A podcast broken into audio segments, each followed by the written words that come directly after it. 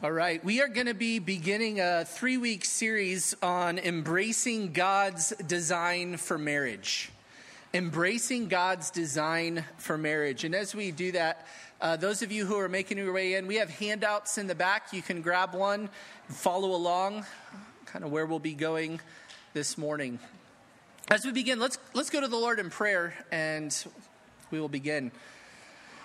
God, thank you so much for just this morning that we could be together as your people, fellowshipping, worshiping, uh, hearing from your word. And as we continue these things, Lord, pray that we would have humble hearts. I pray that we would see what we must about you. And as we look at your design for marriage, God, I pray that where conviction needs to take place, I pray that it would happen. Where encouragement needs to to be felt. I pray that we would see it and, and feel it.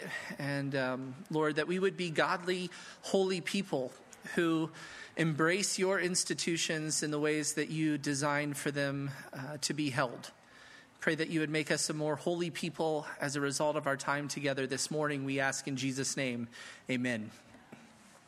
So, the series is titled Embracing God's Design for Marriage. And in order to embrace God's design for marriage, we need to understand first what his design is. And that's what we're going to be looking at this morning, is looking at what God has to say about manhood, womanhood, marriage, some key foundational realities as we consider marriage. And this is a pertinent topic for really anyone to study.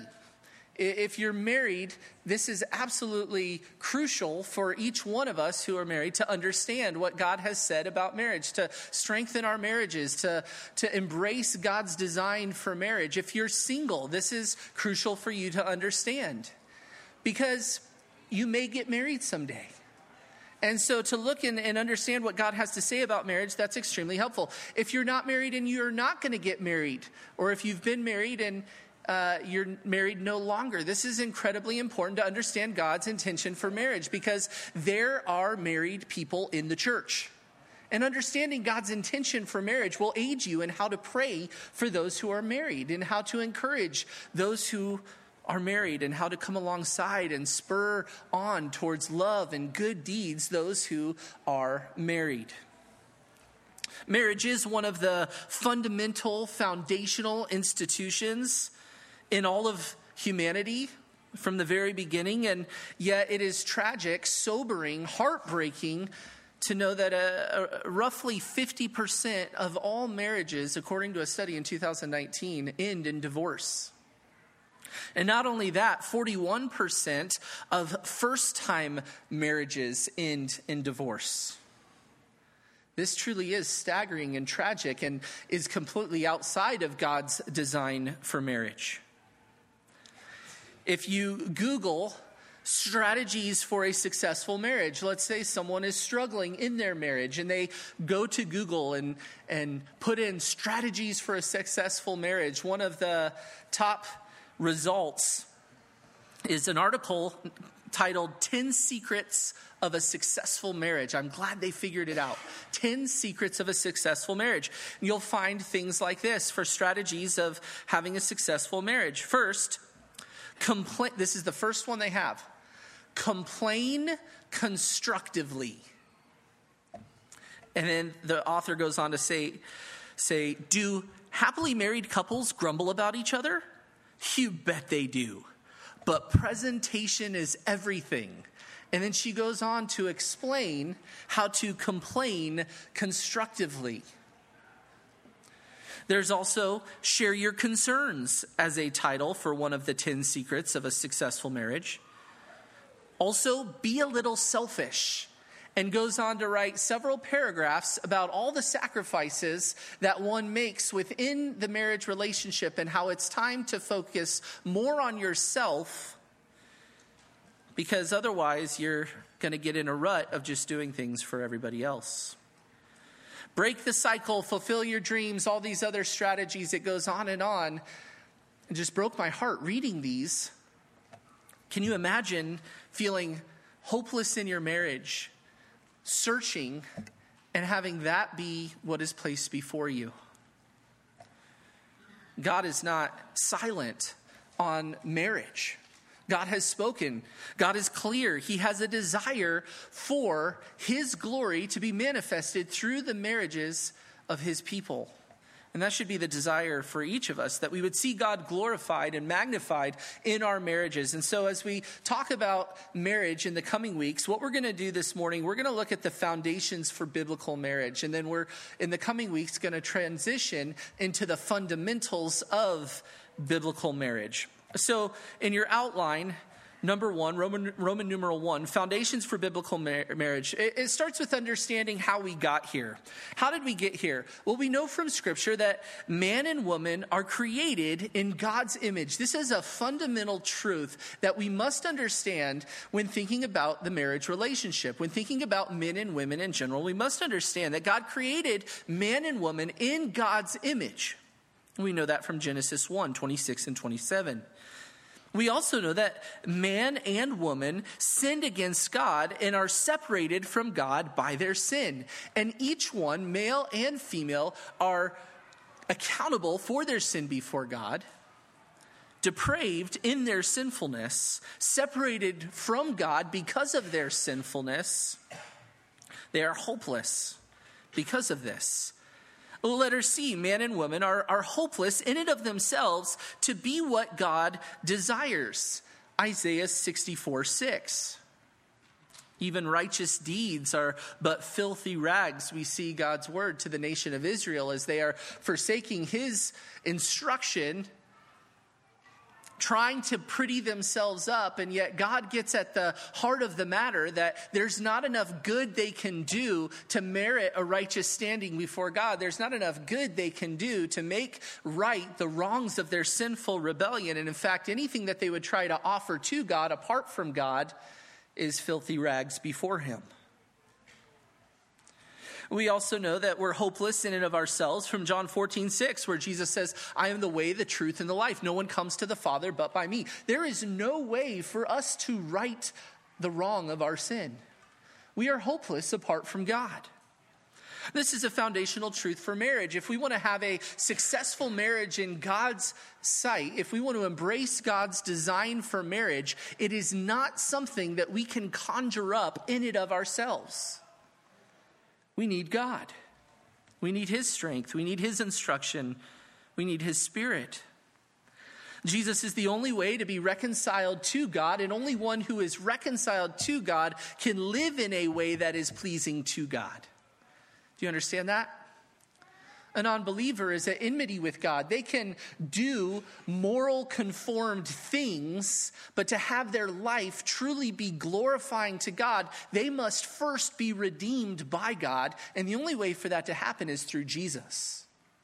So, the starting point for every marriage that is going to embrace God's design for marriage is faith in the Lord Jesus Christ. And I would just ask you this morning is that true of you? Have you placed your faith in Jesus Christ? As you ponder your life, as you ponder your priorities, as you consider your pursuits and your affections, is your life characterized as trying to pull yourself up by your bootstraps, by trying to, to get yourself good enough, by moral conformity, by going through the motions, the, the, the Christian routine? Or are you truly redeemed by the blood of Christ? Have you placed your faith and trust in Jesus as the only means of salvation before a holy God? It must start there. So, as we consider these, these uh, foundations of biblical mar- marriage and we understand how we got here, we see that man and woman are hopeless in and of themselves, and yet it doesn't end there. We have hope, letter D, for my marriage because I have hope in Jesus. So, if you are a Christian, listen, wherever you are today, in your marriage, whatever you've been experiencing, whatever you're going through, uh, whatever victories you've had, or whatever challenges are before you, there is hope if you are in Jesus. There's hope. There's hope for you. What a glorious truth for the believer. There is hope to be able to glorify God, to walk in good deeds. Go ahead and turn to Ephesians 2:10. We're going to be jumping around a little bit this morning. spending quite a bit of time in Ephesians.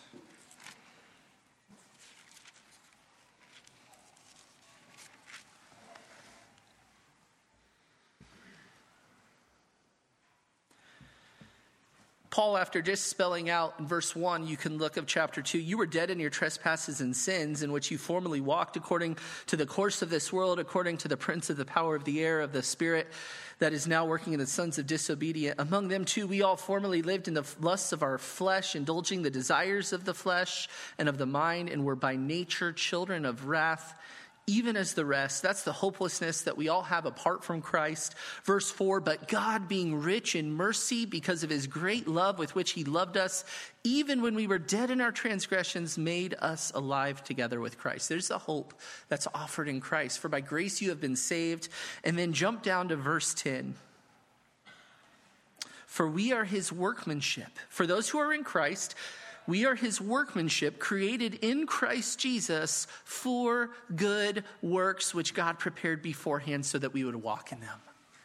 If you are in Christ, there is hope for you in your marriage to be able to walk in a way that is pleasing to the Lord, to walk in good deeds, to embrace God's design for marriage, to glorify God in your marriage.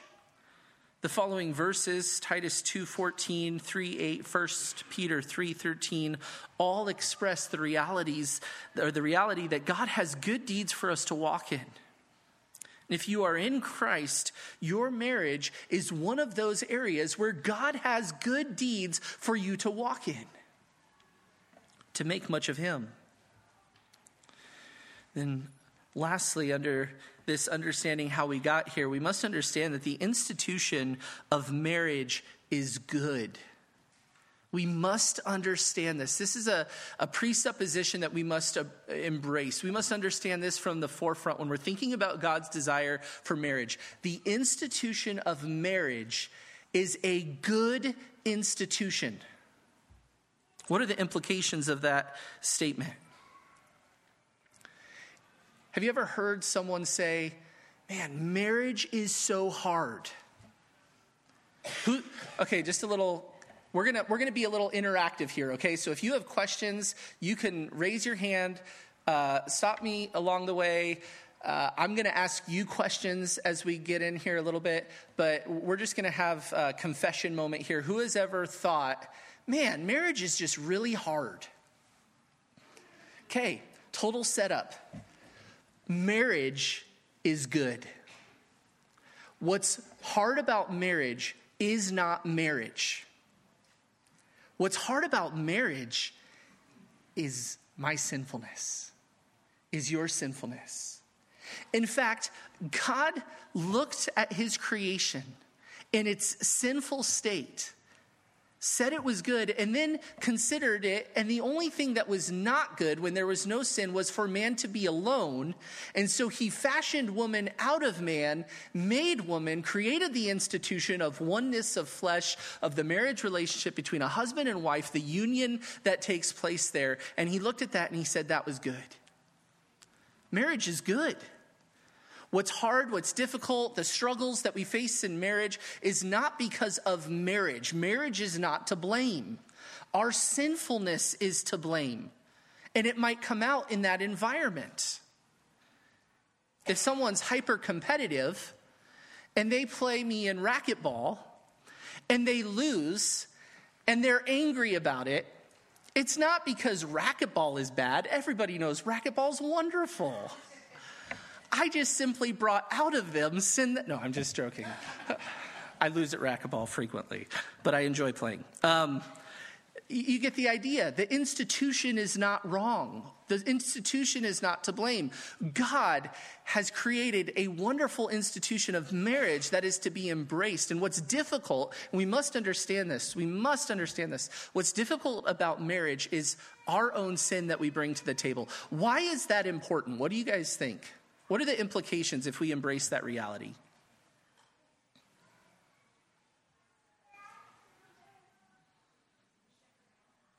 Yeah, you shepherd your own heart. Thank you, Sarah. She said, I shepherd my own heart then, right? If, if what's wrong or hard about marriage is the institution, then what am I going to look to when it's hard to try to change? Uh, get out of it, separate myself from it, or blame it, D- deflect, right? I'm going to be I'm going to be blinded to my own sinfulness in the moment because I'm just going to be blaming this thing called marriage. Uh, you know, I was angry at my wife and I, I yelled at her and I was impatient because, you know, she wanted it this way, but I wanted this. Marriage is just hard. You know, marriage is tough.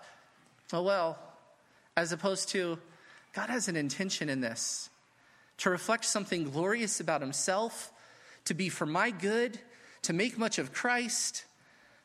And you know what? I was really selfish and I failed in this moment to meet God's standard for what He desires to be. And in so doing, I, I lowered the standard of what God desires for my marriage. Uh, I failed the standard, rather, taking, taking responsibility for my own sin. So we must understand that the institution of marriage is a good institution. God looked at it. He said it was good. Proverbs 18:22 says he who finds a wife finds a good thing. Ephesians 5:21 we see God go on to express just the, the greatness of his intention for marriage and what it communicates and what his desire is for the man and woman. We're going to look at that passage in just a, a little bit here. So, those are some things that we must understand, foundational things, understanding how we got here. Now, we must also understand God's design for men and women, right? A marriage relationship is a union between a man and a woman. That is God's definition. And in order to understand God's design for marriage, we must understand God's design for men and for women. And this is taken out of our biblical convictions. So if you're in our membership class, you're probably either have gotten this or are getting this now. If you go to our website, look up Grace Bible Church's biblical convictions, this is one of them. This is near and dear to our heart. Our biblical convictions are truths that we've covered over the years that really kind of shape uh, who we are as a church and how we do ministry, what we think about God's word. And this is one of them understanding God's design for men and women as it pertains to uh, spiritual equality yet role differentiation. Uh, when we understand God's design for men and women, we understand that there between man and woman is spiritual equality yet role differentiation. They are spiritually equal. Men and women are spiritually equal before God. We both sin before God. We both need a redeemer. There's not one that is more redeemable than the other, more important to redeem than the other. We are spiritually equal before God. Yet God has a specific design for men and women, and they're not exactly the same. There's differentiation here, there's different roles. And what we're going to do is we're just going to briefly walk through how this is expressed through Scripture. First, in the Old Testament, consider spiritual equality. Go ahead and turn to Genesis 1.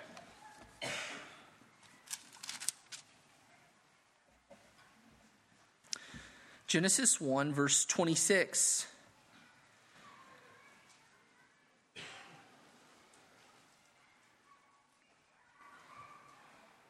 Starting in verse 26, verse 26 and 27 says, Then God said, Let us make man in our image, according to our likeness, and let them rule over the fish of the sea, and over the birds of the sky, and over the cattle, and over all the earth, and over every creeping thing that creeps on the earth. God created man in his own image. In the image of God, he created him, male and female, he created them. There's spiritual equality. There's never a, an emphasis of one being more valuable to God, one more like in the image of God. Both man and women are created in the image of God. This is God's design that, that man and women are spiritually equal before Him. And yet there is role differentiation. Just turn a little bit to the right, chapter 2 of Genesis, verse 18.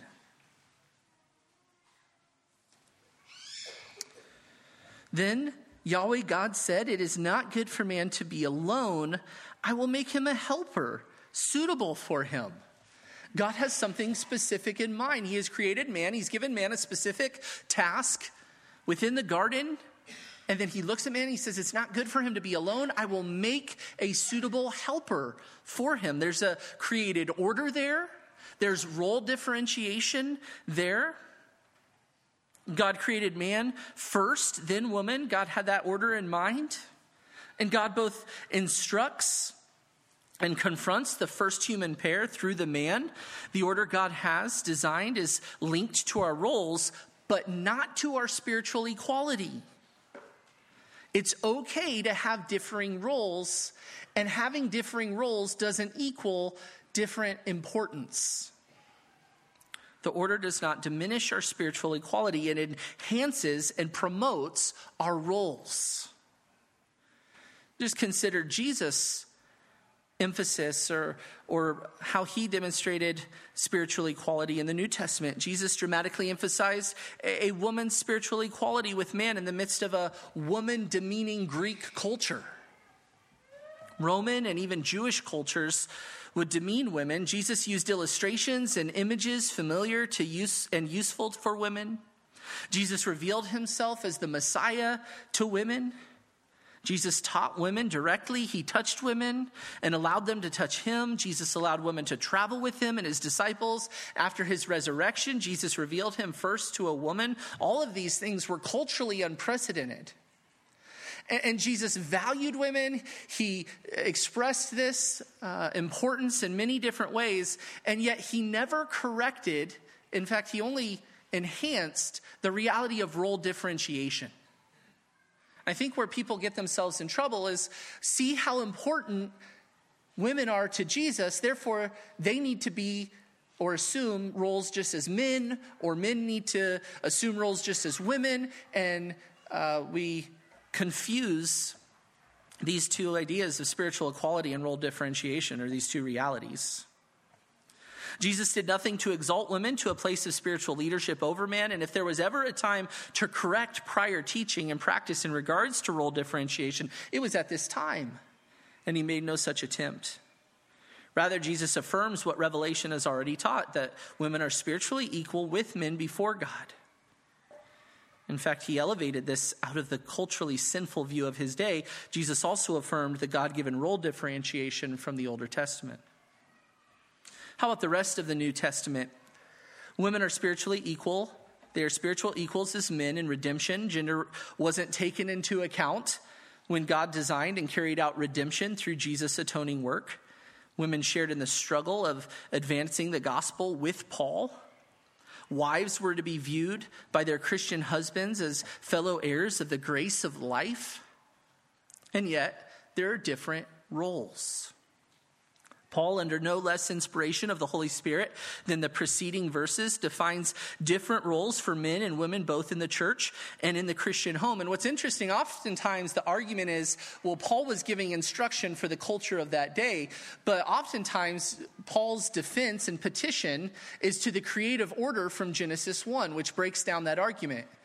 If you were to say, uh, women are to be subject to their husbands, and that's a cultural instruction, that's a cultural command for the culture of that day. It's not to be applied beyond that. If your defense to that instruction is something that took place 4,000 years prior ish, then that defense that it's simply a cultural instruction breaks down. Do you understand that? Unless there was the same culture for 4,000 years, which we know is not the case. So if you say, well, the instruction from the New Testament regarding role differentiation is a dated dated instruction based off of culture, you're just missing the whole point. You're not using any sort of logical uh, hermeneutic to understand what Paul's really getting at there. See, as sinful genders who come to taste God's glory and life transforming work through the cross of Jesus, we actually something we see something beautiful and exalting, glorifying to God when we embrace the specific roles that He has for man and woman. It doesn't take anything away from our spiritual equality, from our position before God, from our need for God, from the offer of salvation for all who would repent and believe. It doesn't take anything away when we embrace God's design for man and woman. What that looks like. It actually puts on display something wonderful and glorious about God and who He is. about the, the relationship within the triune God.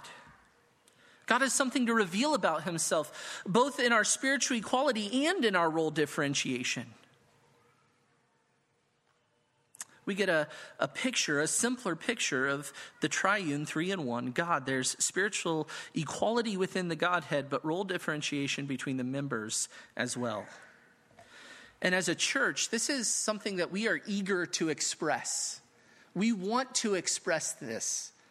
That's why we emphasize so, so intentionally in our build and wellspring ministries and really every ministry of the church god's design for manhood and how a man is called to with christ's likeness sacrificially serve and lead his home because it reflects something wonderful about god it's His design, it's His instruction for us. And we encourage and shepherd and direct and teach on God's intention for women to be in submission to their husbands, to be a helper for their husbands, because there's something wonderful about, about God that's put on display when we obediently walk in His instruction. And this is crucial for our marriages. If we want to embrace God's design for marriage, it must begin with understanding God's roles within marriage. If your marriage relationship is a constant struggle of, of both of you chafing and pushing against and rubbing against God's design for marriage, it's going to be difficult, sin filled, backwards. But oh, if we can embrace God's instruction for what the man and wife should be and, and what we should embrace, we have hope. We have hope to be able to give glory to God, to put on display to an onlooking world wonderful things about God, wonderful things about Christ, wonderful things about His church, wonderful things about humility, wonderful things about love, wonderful things about self sacrifice. Uh, so let's talk about this a little bit more. Let's put some meat on the bones of these roles and what God's intention is, uh, particularly as it pertains to marriage. Go ahead and turn back to Ephesians 5.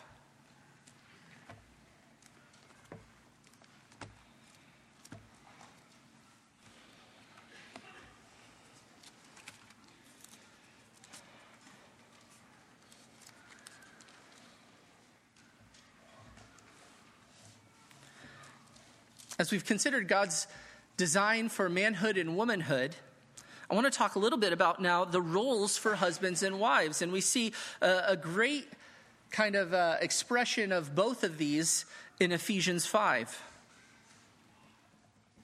Start in verse 22. Wives, and as we read this, I want you to just think in mind, you can even jot down on your outlines um, what are the roles of husbands? What are the roles of wives as we work through this? We'll talk about it in just a moment. Wives, be subject to your own husbands as to the Lord. For the husband is the head of the wife, as Christ also is the head of the church, he himself being the Savior of the body. But as the church is subject to Christ, so also the wives ought to be subject to their husbands in everything. Verse 25. Husbands, Love your, lo- love your wives, just as Christ also loved the church and gave himself up for her, so that he might sanctify her, having cleansed her by the washing of water with the word that he might present to himself the church in all her glory, having no spot or wrinkle or any such thing, but that she would be holy and blameless. So husbands ought also to love their own wives as their own bodies. He who loves his own wife loves himself, for no one ever hated his own flesh, but nourishes and cherishes it, just as Christ also does the church. Because we are members of his body. For this reason, a man shall leave his father and mother and shall be joined to his wife, and the two shall become one flesh. This mystery is great, but I'm speaking with reference to Christ and the church. Nevertheless, each individual among you is to love his own wife even as himself, and the wife must see to it that she respects her husband. All right, what do you see from that passage in regards to the role of a husband in the marriage relationship?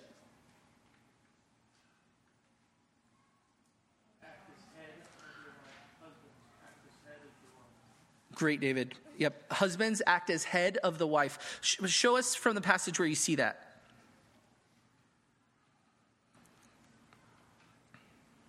I agree. Uh, 23. For the husband is the head of the wife. Perfect. Do you guys see that? For the husband is the head of the wife, as Christ also is the head of the church.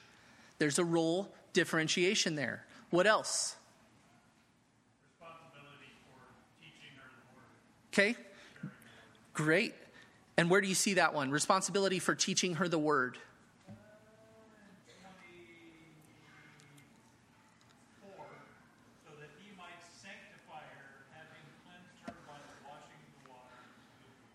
Yep. 20, uh, 26, so that he might sanctify her, having cleansed her by the washing of the water of the word. That's talking about Jesus and the church there, uh, but there is a, an expressed instruction for man to have a, a vested interest in the spiritual well being um, of his wife, to care for her, to shepherd her. What else? Robert.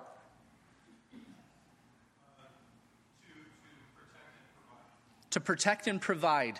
Where do you see that, Robert? So, husbands also to love their own wives as their own bodies. He who loves his own wife loves himself. Okay, so the kind of self care, preservation care that one has for themselves, they're to actually demonstrate that for their wife. There's a, a loving protection, care, stewardship. What else?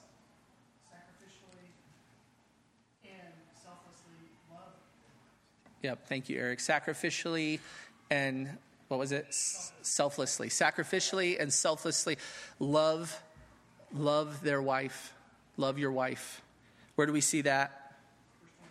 Verse 25. I think we see it several times. Verse 28 and so on. Love your wife as you love your own body. Sacrificial, Christ like love. Okay, and this is important to recognize as we're talking about role differentiation. I think sometimes it's easy for men to get excited about the headship part of their responsibility and to miss the other responsibilities that complement that headship, that really shape that headship, which is a self giving, sacrificial, considering the other person as more important than yourself kind of love. A willing to die to yourself for the other's good, a preoccupation with the care and the needs of the other person. It's easy for many men to get excited about the thought of getting to call shots, or maybe it's not. Maybe they don't want that responsibility and they pass that on to their wife. But where it seems many men miss the mark is the self sacrificing love that does embrace God's design for headship, that does embrace God's design for sacrificial leadership, that does embrace God's design that recognizes the most loving thing I can do for my wife is to point her to Christ to point her to God's word, to enable her to embrace all that God calls her to be, to consider her needs above my own. How about wives? What do we see about God's instruction for wives in this passage? Submit. Where do we see that one? And I wasn't looking up. Yes. Uh, yep, 22 wives, be subject, be under, submit to your own husbands as to the Lord. Okay? What else? Respect. Excellent. Where do you see that? 33, exactly. She respects her husband. What else? Anything else in there? That's it. That's it. Case closed. Call it a day. It's summed up in those things for a wife to be subject, to, to embrace the leadership of her husband. And, the image there is the way that the Christ, or the way that the church comes under Christ. That's the imagery that Paul sets forth. A husband is to lead in the way that Jesus sacrificially leads and cares for his church, went to the cross for his people. And a woman, the wife, is to submit, to embrace that leadership to not not push against it, to not fight against it, to not argue against it at every turn, but in anything and everything that she can come under that leadership and subjection, she is to do that. And, of course, there's exceptions. If a husband is asking his wife to sin, I believe we'd all agree she's not to subject herself to that. She's not to be uh, obedient or to honor a request for sin. But her disposition, her heartbeat for her husband should be any and every way that I can be subject to my husband, that I can respect my husband, that I can be a helper for my husband. That's what I want to embrace. That's what I want to go after. As opposed to looking for any and every opportunity to remove herself from under that leadership. In the same way, the man's leadership shouldn't be looking for every way to get his wife to do what serves him.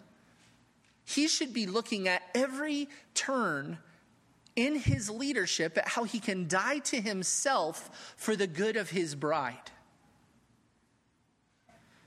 That is a proper biblical view of the roles of man and woman in the marriage relationship as God designed and as God intends it to be.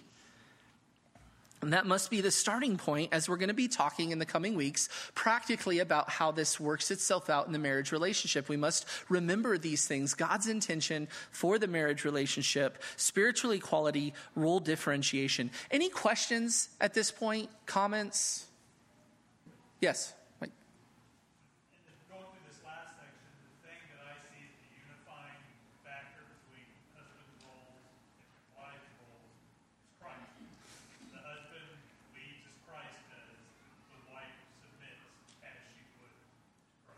Absolutely. Yeah, you know, that actually, turn to 1 Corinthians 11. I love, that's a great point.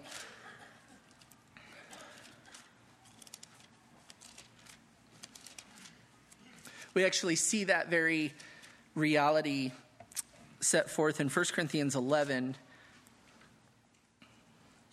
verse 3.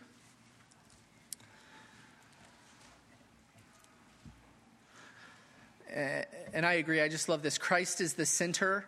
Uh, Christ is the bearing for a for a man in his leadership. Christ is the bearing for a woman in her submission. Look at verse 3 of chapter 11, 1 Corinthians. But I want you to understand that Christ is the head of every man. And the man is the head of a woman, and God is the head of Christ. Okay, so as a man, is to think about his leadership as being the head. Who is he to look to? To whom is he to look? Christ as his head. Do you see that there? Okay. And then the man is the head of the woman, and God is the head of Christ. Role differentiation. In a woman looking to how she should submit, to whom should she look? At how Christ submits to his head, the Father. And so, for the man who's working out what does headship look like, he looks to how Christ loves and leads the church. And when a woman's thinking about subjection and submission to her husband, who can she look to? Look at the way that the son submitted himself to the father. And there we just have to have our minds be blown by the greatness of Christ. He truly is amazing, astonishing. So, husbands, wives, any other comments, questions before we move on? Okay, next, understand God's purpose for marriage. Understand God's purpose for marriage. We just looked at understanding God's design for men and women and how that plays itself out or, or, or influences God's design for marriage. Now, we need to just take a little time to understand God's purpose for marriage. God's purpose for marriage. For the believer, it's the universal answer, it's for his glory. Everything about our lives, if you are in Christ, is for the glory of God. We know that God is working all things for his people to the glory of his name and our good. Our number one priority in our marriage relationship, the number one thing that we should desire in a marriage relationship, if you are married, this is what should be the pinnacle of what you are after. If you are not married, this is what you should pray for someday if God has marriage in your future. If you are not going to be married someday, this is what you should pray for for your brothers and sisters in Christ that we would have marriages that glorify God. That glorify God. And listen, if each one of us could just keep this at the forefront of our hearts and minds at all times in our marriage, we would have much, much better marriages. At the moment, every disagreement begins if we reminded ourselves, okay, can we just both together agree and remember that our purpose right now in this relationship is to glorify God. Okay, let's take the next step forward in this disagreement. Never mind. What did you want? I mean, just think of, think of the impact that thinking rightly, consistently about your marriage and its primary goal, its primary end being the glory of God would bring. What kind of input, impact would that bring?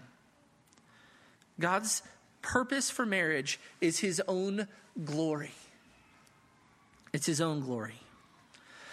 There's other reasons as well that God has created the institution of marriage. And we need to hold these with their proper weights and their proper places, but we should understand God's intention for marriage as we want to embrace his design for it. First and foremost, it's about His glory. It's not for our comfort. It's not first and foremost for our own personal fulfillment.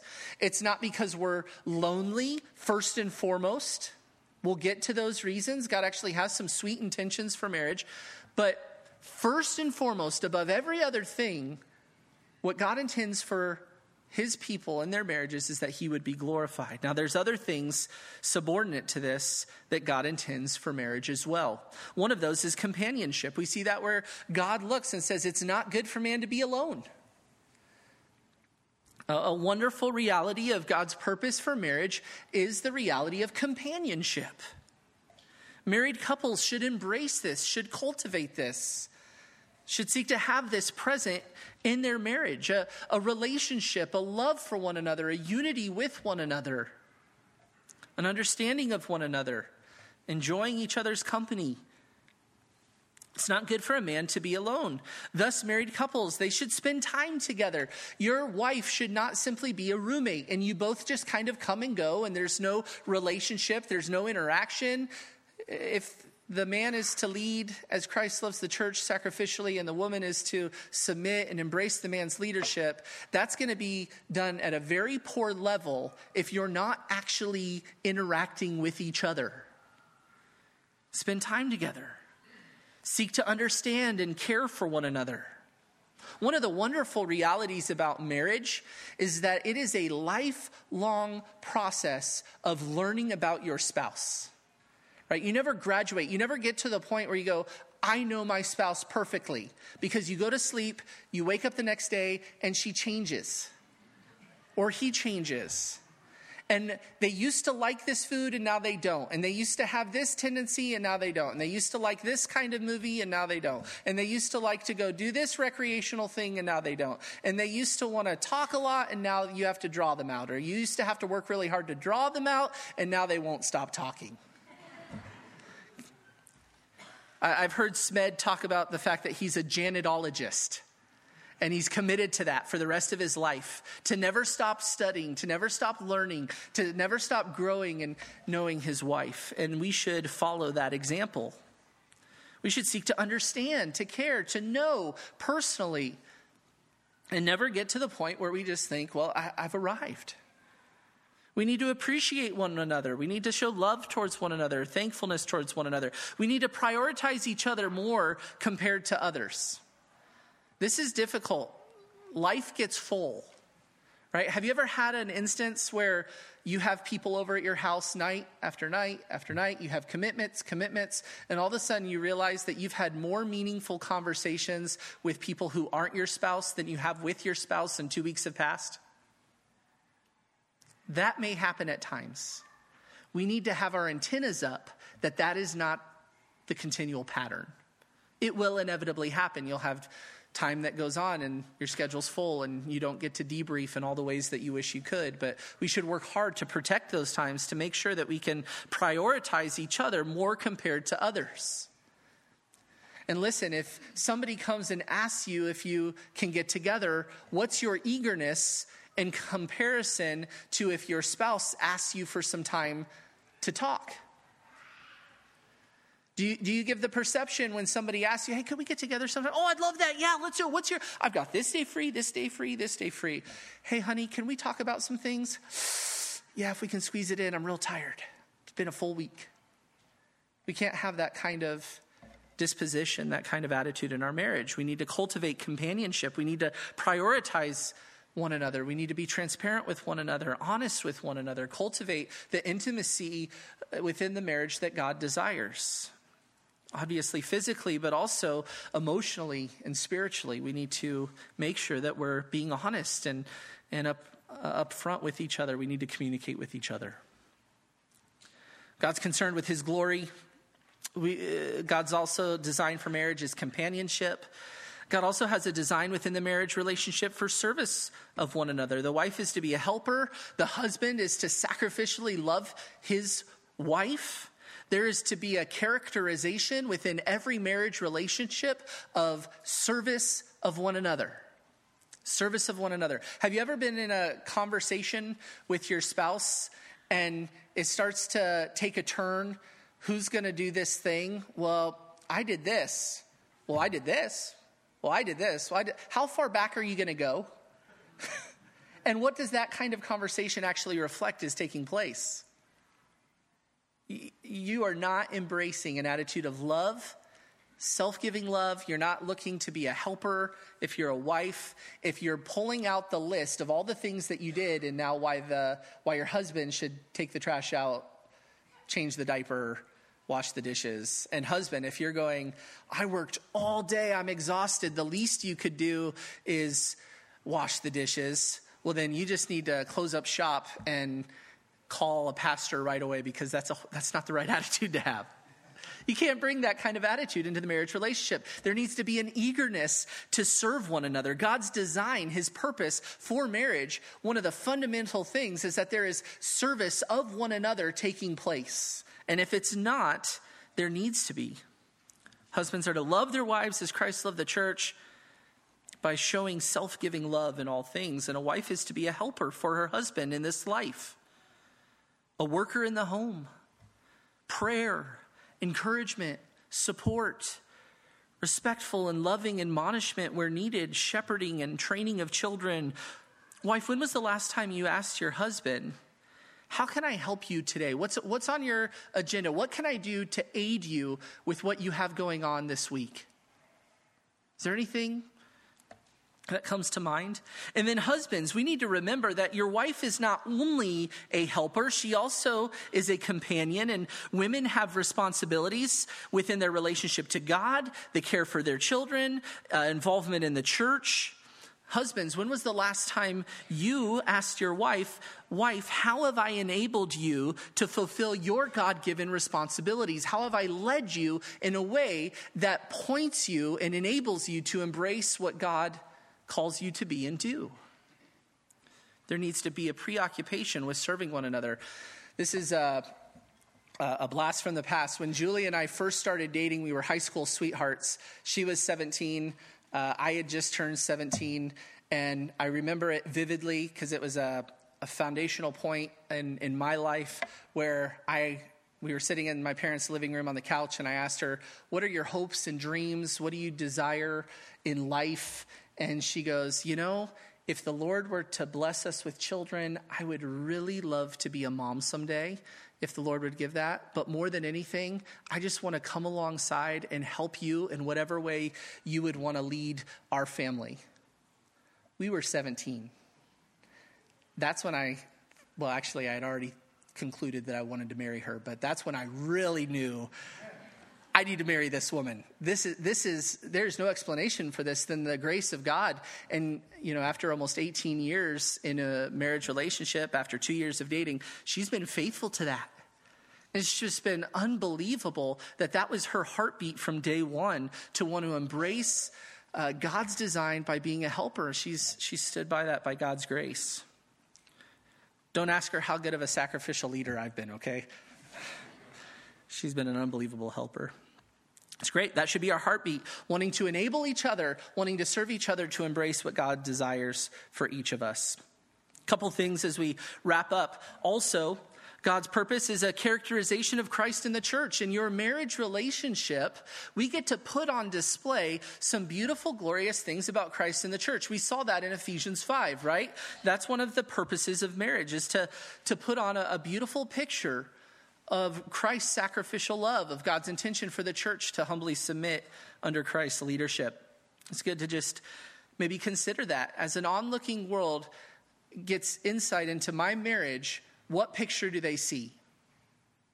Where is the picture that God desires my marriage to reflect? Where is it marred? Where do we need to grow? Also, marital intimacy is God's purpose to be one flesh, procreation, be fruitful and multiply.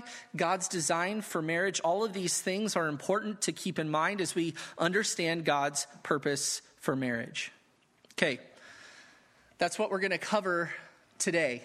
There's a lot. We're going to speed up the next two weeks. We have a lot to get through, but what we're going to do is we're going to look at uh, a few different categories in regards to fundamentals of biblical marriage. As we want to embrace God's design for biblical marriage, we're going to look at some, um, some fundamentals, starting with communication. We're going to be covering things like how do I address sin in the marriage relationship? How do I be addressed regarding sin in relationship? How do we work through conflict? Maybe there's not a sin issue, but we have a difference of opinion about a specific topic. How do we approach that as well as parenting within the marriage relationship? How to think through those things. So some of the, those are some of the things we're going to be working through. Each of you should have received a packet. If you're married, I've got homework for you. On the last page of your packet, there are discussion questions for husbands and wives. And this is, this is your homework. Go home and work through this together. So, one of you, each of you, will ask each other, In what ways does our marriage reflect spiritual equality? And then you listen. In what ways does our marriage reflect role differentiation? Uh, what areas of our marriage are strongest? What areas of our marriage do you think need the most growth? And then each of you, in love, needs to rate your marriage on the following things and then give explanations and talk through why you concluded that how can you strengthen that what might that look like on each of the following glorifying god companionship service of one another characterization of christ in the church marital intimacy and so on so here's the deal though we're not getting to conflict resolution until next week. So just listen, okay? Just listen to one another. Be patient. Don't, don't repay evil. Vengeance is the Lord. Don't have sarcastic, well, thanks a lot for that answer. That really helped me a ton. Let's not have those kinds of statements. And, um, and then we'll pick up next week.